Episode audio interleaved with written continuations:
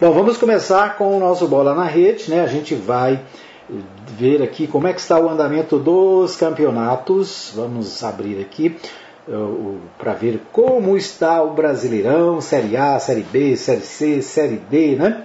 Amanhã, pela Série A, tem Atlético Mineiro e Brasiliense. Não, esse aqui não é a Série A, esse aqui é a Copa do Brasil, né? Amanhã tem Atlético e Brasiliense pela Copa do Brasil, é isso mesmo. Então, amanhã tem Copa do Brasil com Atlético. Amanhã também, aliás, hoje tem, né? Vamos começar por hoje, né? Vamos começar por hoje, né, Dimar? Não vamos passar o carro na frente dos bois. Hoje tem CSA e América Mineiro, às 19 horas lá no Rei Pelé. Hoje tem Bahia e Azuriz na Fonte Nova. E hoje também tem Fluminense e Vila Nova. Fluminense e Vila Nova às 21h30 no Maracanã. Então, Vila Nova estará lá no Maracanã. Hoje também tem Remo e Cruzeiro, às 21h30, no Baenão. Amanhã tem Goiás e Red Bull Bragantino. Amanhã tem Fortaleza e Vitória, Tocantinópolis e Atlético Paranaense. Amanhã tem Juventude e São Paulo, Coritiba e Santos, Tombense de Minas Gerais e Ceará, Portuguesa e Corinthians, e Ceilândia e Botafogo. Isso, né? Quinta-feira tem Atlético Goianense e Cuiabá. Na quinta também, não, aí já é no sábado, tem Palmeiras e Juazeirense. Essa aqui é o campeonato da Copa do Brasil, né? Terceira fase da Copa do Brasil. Atlético Mineiro e Brasiliense amanhã às 19h. Hoje tem Fluminense e Vila Nova às 21h30, né? Jogo que interessa aqui para os goianos, né? Vamos ver o que mais nós temos aqui. Vamos ver outros campeonatos. O Brasileirão. O Brasileirão não tem jogo hoje, né? Brasileirão Série A tem amanhã Flamengo e Palmeiras, Red Bull e São Paulo, Red Bull Bragantino e São Paulo, Atlético Paranaense e Flamengo, Fluminense Internacional, Palmeiras e Corinthians. E no sábado tem Atlético Mineiro e Coritiba. Esses os jogos aí, os próximos jogos do Brasileirão. O Brasileirão tem o Corinthians em primeiro lugar com 6 pontos. O Atlético Mineiro está com 6 pontos também. E o Red Bull Bragantino tem 4, é o terceiro. O Flamengo tem 4, é o quarto colocado. Estamos apenas no YouTube hoje, né? Problemas técnicos aqui. Portanto, você pode ouvir a Mais FM 87.9. Você ouve também no nosso canal Web TV Mais no YouTube, né? Tivemos problema aqui com o Facebook. Mas não tem problema, né? Tem problema, mas não tem problema. Muito bem, Série B. Vamos ver a Série B? Série B tem alguma coisa hoje? Não, Série B só tem jogo agora na quinta-feira. Tem Grêmio e Guarani, Londrina e Horizontino. Sexta-feira tem CSA e Bahia, Chapecoense e Vasco. E aí, só sábado, né? Então, Série B. Aí, os jogos da Série B. Série C. Série C, tem alguma coisa hoje? Também não, né? Só amanhã tem ABC e Paysandu. E depois os outros jogos no sábado. A Série D, que o Anápolis, o Grêmio Anápolis, aqui de Anápolis, né? Participam. Então o Anápolis e o Grêmio Anápolis. O Grêmio Anápolis e o Anápolis estão na Série D. Deixa eu só tirar aqui. O Grêmio Anápolis e Anápolis estão na Série D. E nesse final de semana nós tivemos jogos. Vamos ver aqui o que aconteceu. Deixa eu ver aqui. Essa Série D tem muito time, né? Nossa, é uma... Nós tivemos aqui o Anápolis jogando com o Brasiliense. Anápolis 0, Brasiliense 2. Aqui no Jonas Duarte. Isso no domingo. No Jonas Duarte, domingo agora. 2 para o Brasiliense, 0 para o Anápolis. O Ação... Lá do Mato Grosso recebeu o Grêmio Anápolis. O Grêmio Anápolis venceu por 3-1. Então, nessa primeira rodada da Série D, né, o Grêmio Anápolis sai na frente, né, venceu o adversário e o Anápolis perdeu do Brasiliense. Domingo tem mais. Domingo tem São Raimundo e São Raimundo. São Raimundo do Amazonas e São Raimundo de Roraima. Acho que é Roraima, né? Tocantinópolis e Tunaluso, tem 4 de julho do Piauí, Pacajus, Caldense de Minas Gerais e Inter de Limeira, Ferroviária e URT, Pouso Alegre e Real Noroeste, Humaitá. Não, aqui já é resultado dos jogos anteriores, né? O Anápolis vai jogar no domingo. É domingo. O Grêmio Anápolis joga sábado às 16 horas com o Ceilândia aqui no Jonas Duarte. Então, próximo jogo aí que você vai ouvir pela Mais FM 87.9 e também pela Rádio Mais News, vai ser o jogo do Grêmio Anápolis e Ceilândia no sábado às 16 horas, certo? Então, sábado às 16 horas tem Grêmio Anápolis no Jonas Duarte. Deixa eu ver se eu acho Anápolis aqui. Essa tabela é muito grande, né? Muito grandona. Não, depois eu localizo o Anápolis, né? Torcedor do Anápolis, me perdoe, mas não estou achando aqui na tabela. Sábado, só mais uma tentativa aqui. É, tá sim. Aqui, Anápolis, dia 8, às 16 horas, portanto, o próximo jogo do Anápolis é dia 8, às 16 horas, contra o Iporá, no Jonas Duarte. É isso? É isso, né? Ah, tá. Aqui é por grupo aqui, acho que fica mais fácil, né? Deixa eu ver aqui. Lá, grupo 2, tem Castanhal, Fluminense, Tocantinópolis, 4 de julho. Grupo 3... tem Retrô, América de Rio Grande do Norte, Casa, São Paulo. Grupo 4, tem o Asa, CSA, Jacuipiense, Juazeirense. O grupo 5, A5, é onde está o Grêmio Anápolis, né? Grêmio Anápolis é o primeiro colocado, tem 3 pontos. O Brasiliense também tem 3. O Ceov, não sei de onde é, tem 3. Ceilândia também tem 3. Ok, muito bem. É isso, né? Essas as informações que meio bagunçadas aqui, são muitos campeonatos ao mesmo tempo, né? Mas é isso, a gente vai se ajeitando aqui. O importante é lembrar que Grêmio Anápolis joga no sábado às 16 horas no Jonas Duarte. A Mais FM 87.9 vai transmitir com a página Resumo de Notícias, e a Rádio Mais News transmite com a equipe da rádio do meu amigo Marivaldo Santos, né? Então, direto do Jonas Duarte, as duas partidas aqui pelas emissoras da Mais FM, né? Mais FM, Mais News. Muito bem, essas as notícias esportivas. Vamos aos principais sites de notícias do Brasil. O portal do G1 traz o seguinte: armas e cachaça. Como jovens Yanomami são recrutados para trabalho no garimpo ilegal. Maior reserva indígena do Brasil, a terra Yanomami, é alvo de garimpeiros há anos. Estima-se que 20 mil invasores estejam atuando na reserva. Problemas gerados pela mineração ilegal são apontados como estimulantes de recrutamento. Então, meninas e mulheres indígenas exploradas sexualmente em troca de comida e comunidades entrando em conflito armado entre si. As duas situações foram registradas no mesmo local, a terra indígena Yanomami, mas essa não é a única coincidência. Ambas foram provocadas pela exploração ilegal e indiscriminada de minérios dentro da reserva. A região é explorada por garimpeiros há anos, que buscam minérios como ouro e cassiterita, usada na fabricação de estanho. Estima-se que cerca de 20 mil invasores estejam infiltrados no território. Apesar de proibida em reservas indígenas atualmente, o Congresso tenta liberar não só a mineração, como a exploração de hidrocarbonetos e geração de energia elétrica. Nessa reportagem, o G1 explica em 3 pontos como os problemas provocados pelo garimpo estimulam o recrutamento de indígenas para o trabalho na mineração ilegal. Tem 3 problemas: a destruição ambiental, a desestruturação social dos índios e o desequilíbrio da saúde dos indígenas.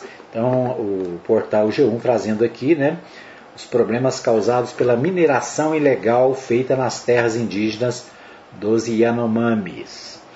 Então é uma tragédia, né, que está acontecendo entre os indígenas, registrado aqui pelo Portal G1. O Portal G1 também destaca a guerra na Ucrânia. A Rússia diz que faz 1.260 ataques na Ucrânia de madrugada, mais do que o triplo do dia anterior. Kiev e Moscou falam em nova fase da guerra. Acompanhe os últimos acontecimentos do conflito, que entrou no 55º dia nesta terça-feira. Então são 55 dias de guerra. A Rússia afirmou ter feito mais de 1.200 ataques em solo ucraniano ao longo da madrugada. Pensa bem, 1.200 ataques só nessa madrugada. Eu acho interessante porque a guerra já tem 55 dias. Todas as imagens que a gente vê nos telejornais são de destruição da Ucrânia. E, apesar disso, a Ucrânia não se rende. E com isso a Ucrânia está sendo totalmente destruída. Então é claro que a mídia tem colocado aí que a União Soviética como um vilã, claro, o Putin como um vilão, mas do outro lado nós temos um líder teimoso, porque se está destruindo o país, está matando o povo dele. A gente não vê uma imagem de ataque dos ucranianos em relação aos russos, Está na defensiva.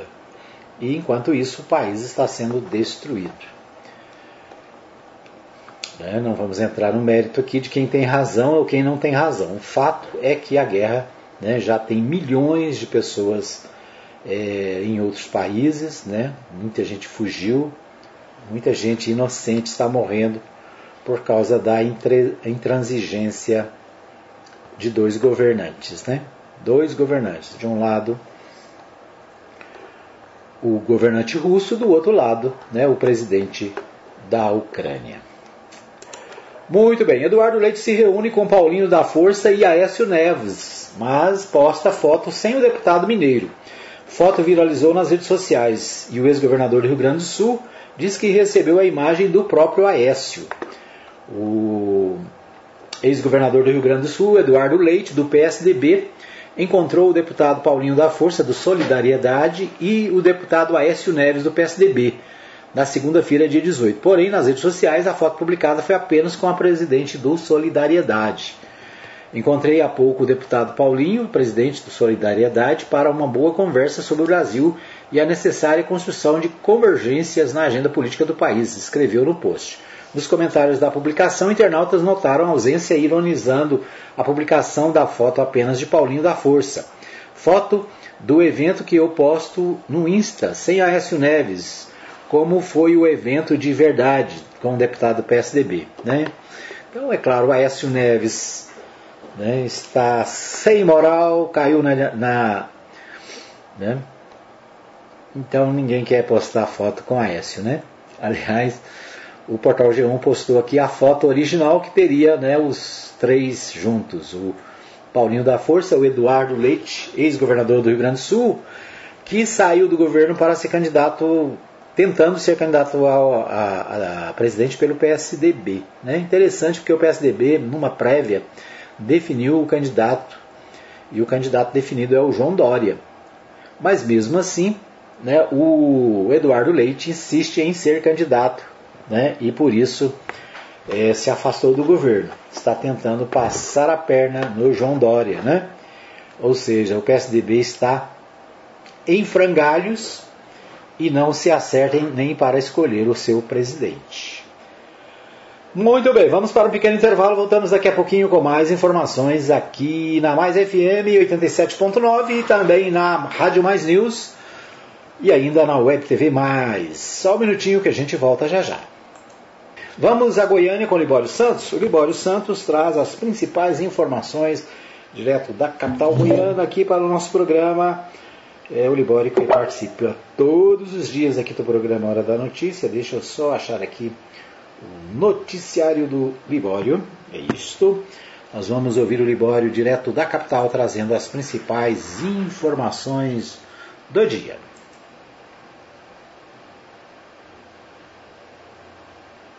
Goiânia em estado de emergência devido ao aumento dos casos de dengue. Polícia Militar intensifica o combate ao crime. Conab amplia a comercialização de milho aos pequenos agricultores. Eu sou Libório Santos, hoje é dia 19 de abril, terça-feira, e esses são os nossos destaques. Hoje é comemorado o Dia do Índio e também o Dia do Rei, uma vez que o cantor e compositor Roberto Carlos dessa segunda-feira em Cabeceiros, nordeste goiano, quando fazia o trabalho de pulverização de uma plantação de milho. O piloto da aeronave tinha 55 anos e morreu no local. No giro da bola pela Copa do Brasil, hoje tem Fluminense e Vila Nova, no Rio de Janeiro.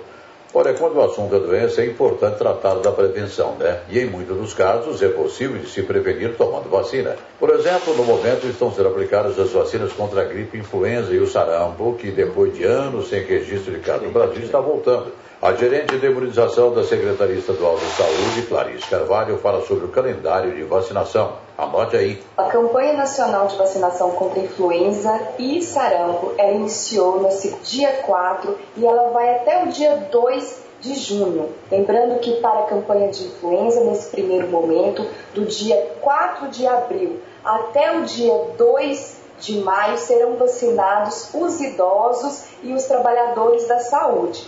Lembrando que é uma doença grave e que precisa, em algumas situações, as pessoas serem hospitalizadas, levando, às vezes, também a óbito. Então, é necessário que as pessoas elas se vacinem, caso ainda não tenha tomado nenhuma dose. Nessa quarta-feira, o presidente Jair Bolsonaro volta a Goiás e participa da cidade de Rio Verde de uma passeata de motos. O articulador da visita e do evento é o deputado federal Major Vitor Hugo, que coincidentemente é pré-candidato ao governo do estado. 200 pessoas foram presas em flagrante, 37 foragidos da justiça recapturados e mais de 120 quilos de drogas apreendidos. Esse foi o saldo da Operação Semana Santa, que foi realizada pela Polícia Militar em Goiás de quinta-feira a domingo. Foram recuperadas 102 cabeças de gado roubadas e estourado um laboratório de drogas. Nas rodovias federais que cortam o estado de Goiás no final de Semana Santa, foram registrados 20 acidentes, 21 feridos e nenhuma morte. Foram aplicadas 2.943 multas, das quais 19 por embriaguez ao volante. Devido à escassez de água tratada na Grande Goiânia, o governo do estado construiu há poucos anos o Lago do Ribeirão João Leite. Foram gastos milhões e milhões de reais de investimento. Essa é a finalidade. Mas agora a Secretaria Estadual do Meio Ambiente quer autorizar o uso do mesmo para lazer, claro que atraindo milhares de pessoas e com a promessa de que não haverá poluição, pois tudo será fiscalizado, organizado. Bom, é possível que isso ocorreria, claro, se não estivéssemos no Brasil, né? É de se lamentar quando se perde a noção do que é o bom senso. Aliás, o Jornal Popular foi muito feliz ao fazer a seguinte pergunta: você beberia água da torneira se alguém nadasse na sua caixa d'água? Goiânia decretou o estado de emergência depois do aumento dos casos de dengue. Em apenas 3 meses foram registrados cerca de 22.500 casos, com um crescimento de 1.572% em relação ao igual período do ano passado. O índice de mortes também é elevado. Olha, vamos prevenir. Lembrando que o combate ao mosquito transmissor dentro do nosso imóvel é de responsabilidade nossa e não da Prefeitura. O Congresso Nacional derrubou um veto do presidente Jair Bolsonaro, um projeto que trata da comercialização de milho pela Conab. O deputado federal José Mário Schreiner conseguiu aprovar uma emenda de sua autoria e que vai beneficiar os pequenos produtores rurais. O que houve, na verdade, foi que a medida provisória original ela atendia uma pequena camada de produtores. E através de uma emenda nossa, nós conseguimos alargar, nós conseguimos elevar, que os produtores beneficiados seriam quem tem até 10 módulos fiscais de área e também produtores rurais que tenham no máximo renda anual de R$500 mil.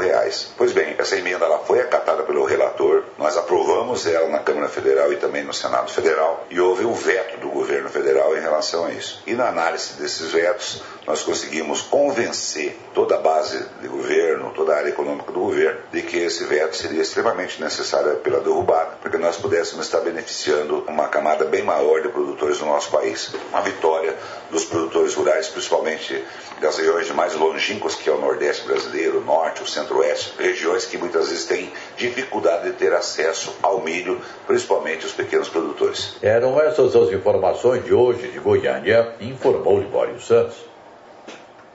Muito bem, nós ouvimos aí o Libório Santos, então, trazendo direto de Goiânia as principais informações aqui do estado de Goiás, né? Ele que todos os dias participa aqui do nosso programa. Deixa eu só ajeitar essa câmera aqui um pouquinho. Isto. Então, o Libório Santos trazendo aí as principais informações do dia. Uma informação que o Libório trouxe que está causando muita discussão, muito debate em Goiânia e nas cidades aqui ao redor, né, próximas a Goiânia, é a questão do uso do João Leite, né, a represa do João Leite, aquela represa que fica entre Anápolis e Goiânia, logo depois de Teresópolis, né, uma represa enorme, foi construída durante muitos anos com o objetivo de abastecer Goiânia, principalmente, né, abastecimento de água de Goiânia.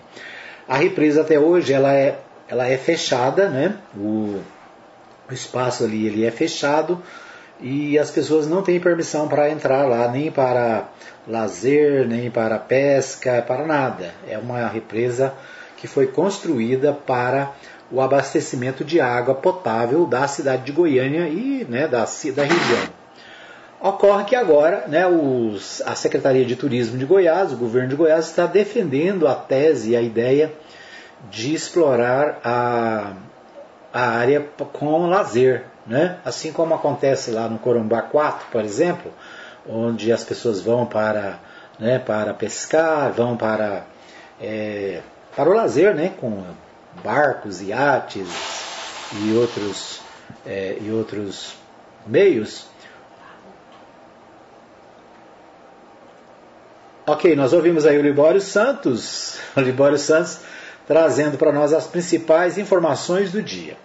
E eu quero destacar aqui nas matérias do Libório o seguinte: ele fala aí da questão do uso da barragem do João Leite, né, daquela represa do João Leite que tem entre Anápolis e Goiânia, mais especificamente entre Teresópolis e Goiânia, né, uma represa que foi construída para abastecimento de Goiânia, para a água ali, é especificamente para o consumo dos goianienses e cidades da região, né? Agora, a Secretaria de Meio Ambiente está defendendo a ideia, né, a tese de que o espaço deve ser usado para lazer. Isso trouxe aí muitos descontentamentos, muitos biólogos, ecologistas, né? Muita gente aí contrária a essa ideia de utilização do lago para lazer, né? O que traria o quê? Traria lixo para o lago, né? Traria muitos problemas para a população, já que aquela água ela deve ser usada para o abastecimento das cidades. Mas essa é uma polêmica, né, que nós vamos ver aí nos próximos dias esse debate. Por quê? Porque alguns defendem, né, a ideia do turismo, abrir espaço para turismo. O que a gente sabe é o seguinte: se fizer isso, além do turismo, vai abrir espaço para a criação de loteamentos ao redor ali do parque, né? Nós vamos ver a proliferação de loteamentos, de chácaras, de, né, espaços que, como acontece lá no Corumbá 4, né? Corumbá 4 é uma represa que foi feita para gerar energia. Então aí não tem problema, porque o objetivo dela é a geração de energia. A represa do João Leite, o objetivo é o abastecimento de água potável das cidades, né? Especialmente da capital. Então vamos ver, né? Vamos acompanhar essa discussão, esse debate, que deve se prolongar aí pelos próximos dias, sobre a possível utilização da área ali para o lazer, né? Então, até agora, né, a manifestação geral é contrária a essa ideia, né? Muito bem, Goiânia, vamos aqui aos destaques dos jornais de Goiás. Goiânia é a capital com internet fixa mais rápida do país, aponta o ranking. Plataforma Minha Conexão indica as localidades brasileiras com maior velocidade média de download. Goiás está entre o estado com melhor desempenho. Coitado dos outros, né? Coitado, se aqui é a mais rápida, imagine a mais lenta, né? Então, o Jornal Popular traz aqui: Goiânia é a capital que possui a internet fixa mais rápida do Brasil. Isso é o que aponta levantamento da plataforma Minha Conexão sobre os 3 primeiros meses de 2022. A velocidade média registrada para clientes goianienses foi de 179,16 megabytes por segundo. Os dados foram coletados a partir de medições feitas pelos próprios usuários e revelam desempenho acima da média nacional, que é de 93,31 megabytes. O estado de Goiás também possui municípios no ranking que apresenta performance ainda melhor do que a medida da capital. Esse é o caso de Edealina, no sul goiano, que é apontada pela plataforma como cidade que possui o melhor desempenho em todo o país e com uma medição média de 585 mbps. Para chegar a esses valores, a plataforma informa que se baseia em mais de 18 milhões de testes de velocidade feitos pelos próprios usuários que acessaram o site nos últimos 3 meses. É isso, né? Vamos ver aqui. Então, Goiânia é a primeira, depois vem Campo Grande, no Mato Grosso do Sul, Cuiabá, Porto Alegre, Belo Horizonte, Porto Velho, Teresina, Brasília, Palmas e Fortaleza. Dá para acreditar nisso? E Anápolis, hein? Anápolis, como é que é? Como é que funciona aqui? Seria bom saber, né? Então, esse é um dos destaques do Jornal Popular.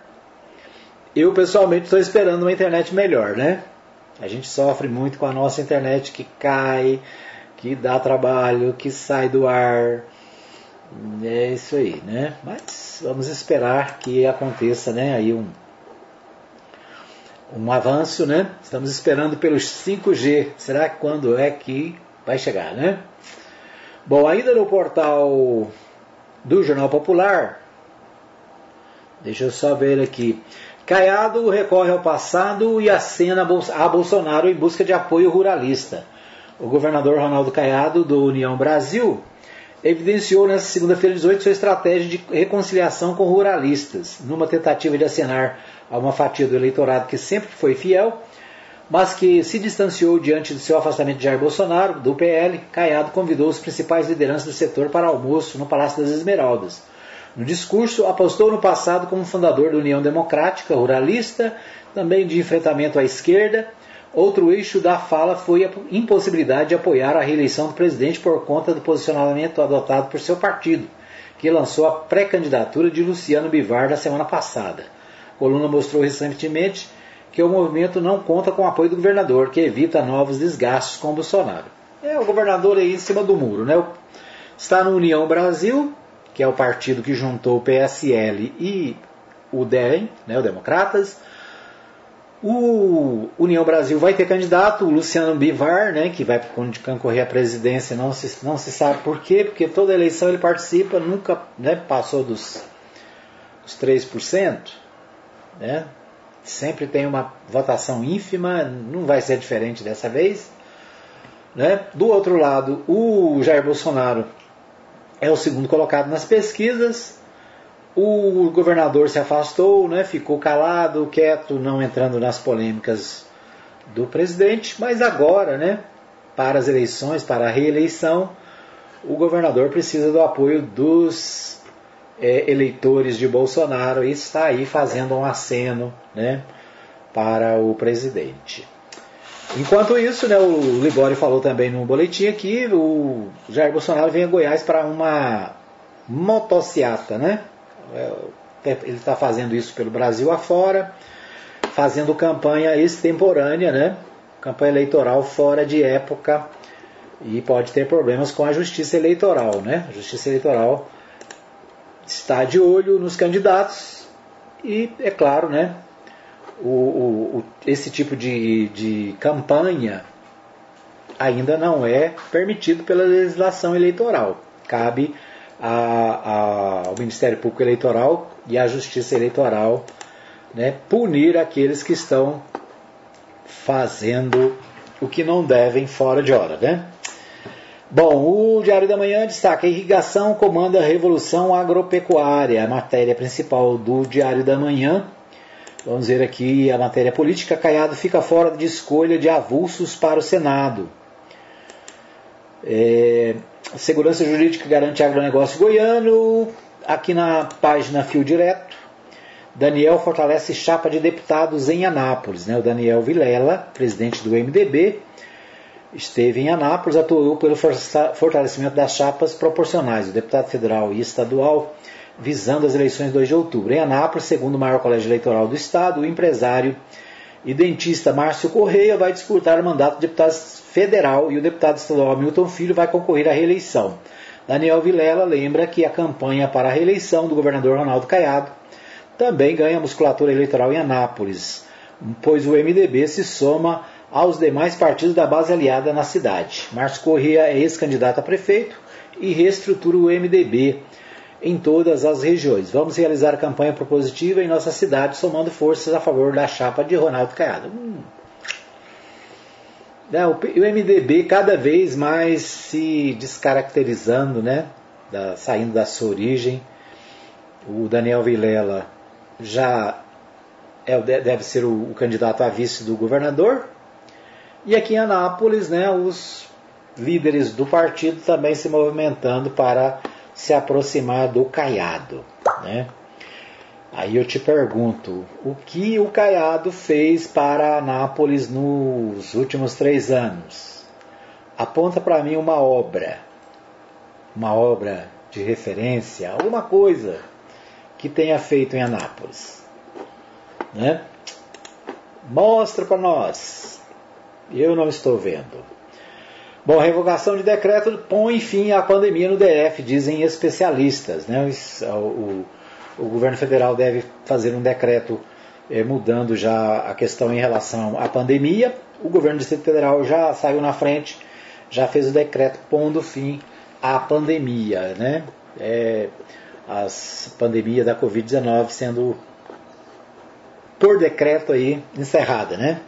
Vou decretar que está encerrado. Será que é assim que funciona, né? Será que acabou mesmo? Será que ainda não corremos risco? Então, fique de olho. Muito bem, nós vamos para mais um pequeno intervalo. Voltamos daqui a pouquinho com mais informações no programa Hora da Notícia. Fica aí que eu volto já já. Mandou aqui a mensagem dizendo assim: cadê os médicos para atender a população? Quem vai socorrer o povo dessa crueldade? SOS para a UPA de Anápolis. Mais uma vez, a UPA da Vila Esperança, o único hospital porta aberta da cidade, é destaque negativo.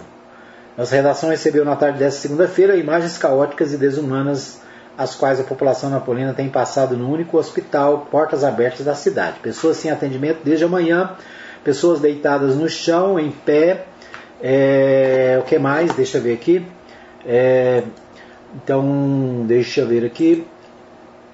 A mensagem diz o seguinte: pessoas sem atendimento desde amanhã, pessoas deitadas no chão, sentindo dores, enfim, todas sem as mínimas condições humanas de atendimento. Tá difícil entender porque ninguém faz nada para mudar essa tristeza.